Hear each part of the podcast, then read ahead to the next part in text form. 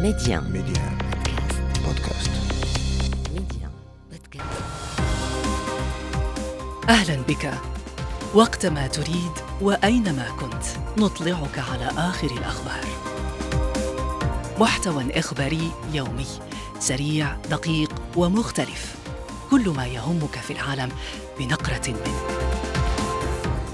أنا مجدولين بن شريف وهذا أخبار كاست. على ميدي ان بودكاست.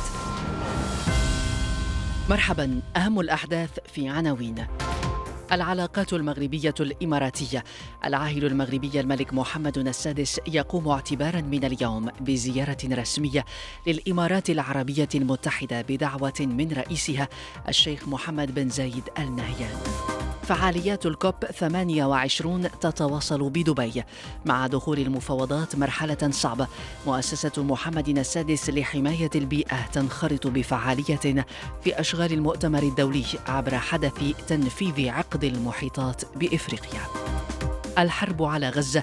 في يومها التاسع بعد الخمسين إسرائيل تكثف غاراتها مرتكبة مجازر جديدة وتوسع هجومها البري على القطاع مع إقرارها بمقتل ثلاثة من جنودها. إلى تفاصيل. أعلنت وزارة القصور الملكية والتشريفات والأوسمة أن العاهل المغربي الملك محمد السادس سيقوم بزيارة رسمية إلى الإمارات العربية المتحدة اعتبارا من يومه الاثنين بدعوة من الشيخ محمد بن زايد آل نهيان رئيس الدولة. يرتبط البلدان بعلاقات استراتيجية متينة ومستدامة بأبعاد متعددة. تقوم على إرادة سياسية قوية. عبر عنها قائدا البلدين في أكثر من مناسبة. لجعلها ترقى إلى شراكة نموذجية في عدة مجالات.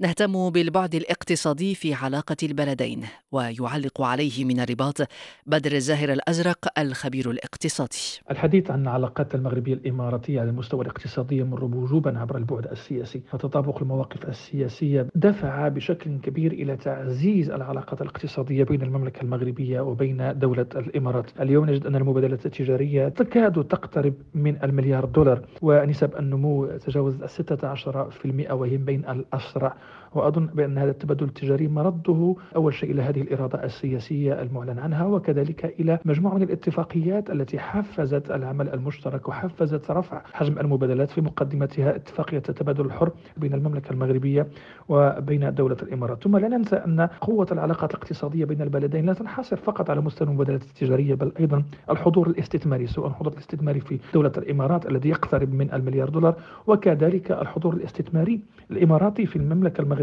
والذي يعد من بين أكثر المساهمات الاستثمارية ثقلا في المشهد الاستثماري في المغرب. حين نتحدث أن 21% من قيمة الرصيد الاستثماري في المغرب هو رصيد إماراتي. هذا الرصيد يتجاوز 14 مليار دولار كلها موجهة للاستثمارات في مجموعة من القطاعات في مقدمة قطاع صناعة السيارات صناعة الأدوية الطاقة الاتصالات السياحة العقار الزراعة وغيرها. جعلت دولة الإمارات تتبوأ مكانة قوية على مستوى المشهد الاقتصادي المغربي وعلى مستوى المشهد الاستثماري. نواصل من دبي إلى غاية الثاني عشر من الشهر الجاري. تتواصل الدورة الثامنة والعشرون لمؤتمر الأطراف في اتفاقية الأمم المتحدة بشأن تغير المناخ المعروفة اختصارا بالكوب. برنامج حافل في اليوم الخامس على التوالي من الفعاليات لكن يستأثر باهتمام المشاركين والمتابعين. تنظيم مؤسسة محمد السادس لحماية البيئة لحدث تنفيذ عقد المحيطات في إفريقيا. هي بمثابة خارطة طريق لقارة لا تلوث بقدر القارات الأخرى لكنها تتضرر بشدة جراء التغيرات المناخية. معنا لتفاصيل أوفى أحد موفدي ميدي آن إلى الكوب 28 عبد المولى بخرس عبد المولى مرحبا بك. مرحبا مجدولين مرحبا مستمعي إذاعة ميدي آن عبد المولى هل لك أن تضعنا في صورة حدث اليوم؟ نعم مجدولين المحيطات وما كما أسلفت هي المحيطات الأفريقية ليست بمنأى عن التغيرات المناخية. للأسف هناك مجموعة من التهديدات على شكلة ارتفاع منسوب المياه التلوث الضغط العمراني على السواحل وأيضا الاستنزاف المفرط للموارد البحرية.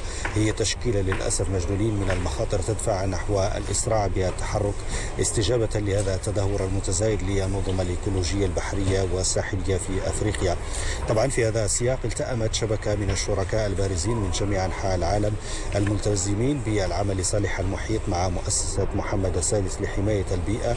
وطبعا هي كما نعلم عضو مؤسس في تحالف عقد المحيطات من أجل بسط استراتيجية العمل في ظل عشرية المحيطات والتي تتم عبر دعم علوم المحيطات لمكافحة التغير آه، المناخي.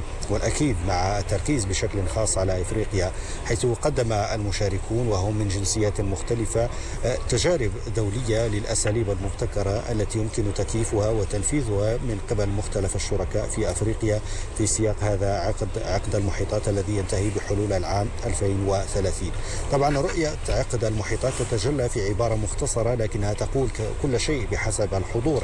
العلم الذي نحتاجه للمحيطات التي نريدها. فهو بهذا المعنى. طبعا مساحة لخلق الاجتماعات للعلماء وأصحاب المصلحة من مختلف القطاعات لتطوير المعارف العلمية كما حدث ذلك قبل حوالي نصف ساعة من الآن. وطبعا الشركات أيضا اللازمة لتسريع وتسخير التقدم المحرز في علوم المحيطات من أجل تحقيق فهم أفضل لنظام المحيطات وتقديم حلول قائمة على العلم لتحقيق خطة عام 2030 وطبعا هذه الفعاليات هي جزء من مجموعة من الأجندة التي تعمل مؤسسة محمد السادس لحماية البيئة على تنفيذها هنا في إطار كوب 28 بالشراكة مع مجموعة من الفاعلين الوطنيين وأيضا الدوليين وطبعا في قائمتها ترافع حول قضايا المناخ بالقارة الأفريقية المظلومة في نظر الجميع هنا من التغير المناخي بالرغم من عدم مساهمتها فيه إلا بحوالي 4% لكن هي دائما تجد نفسها في واجهة جني آه، ليست ثمار ولكن جني التبعات السلبية للأسف لهذه التغيرات المناخية. عبد المولى بخرش أحد موفدي ميدي آن إلى الكوب 28 بدبي. شكرا جزيلا لك. في تقرير جديد لها حذرت اليوم منظمة تتبع الصفر الكربوني من أن معظم الدول التي التزمت بهدف خفض انبعاثات الكربون إلى الصفر لم تعلن عن أي خطط للتخلي التدريجي من الوقود الأحفوري وهذا قد يجعل تعهداتها مجرد شعارات. في اليوم التاسع والخمسين من الحرب على غزة وسعت قوات الاحتلال الإسرائيلي هجومها البري بعد قصف عنيف شمل جميع مناطق القطاع.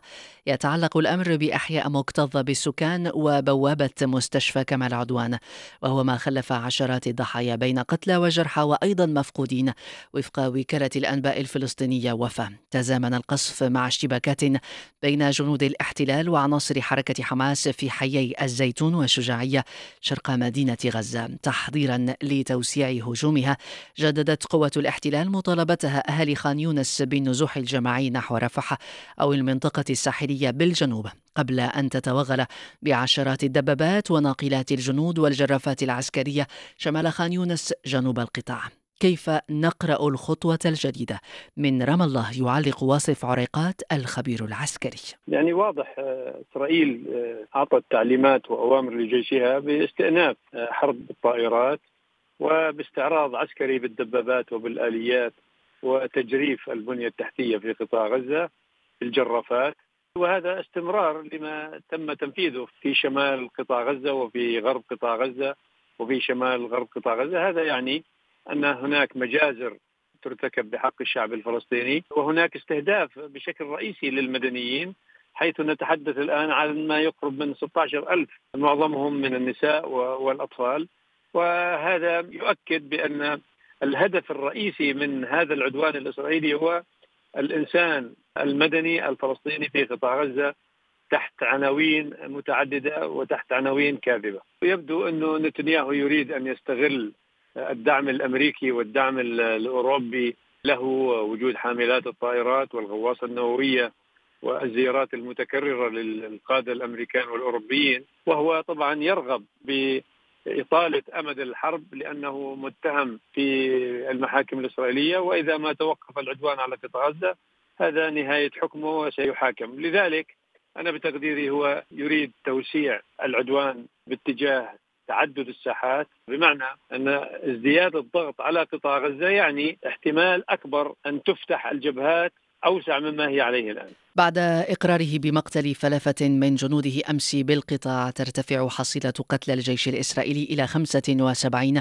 منذ بدء العملية البرية في غزة. رغم الدعوات الدولية لضبط النفس حماية للمدنيين وأمام انهيار المنظومة الصحية تجد فرق الهلال الأحمر الفلسطيني نفسها عاجزة تماما عن انتشال الجثث أو المصابين أو الناجين.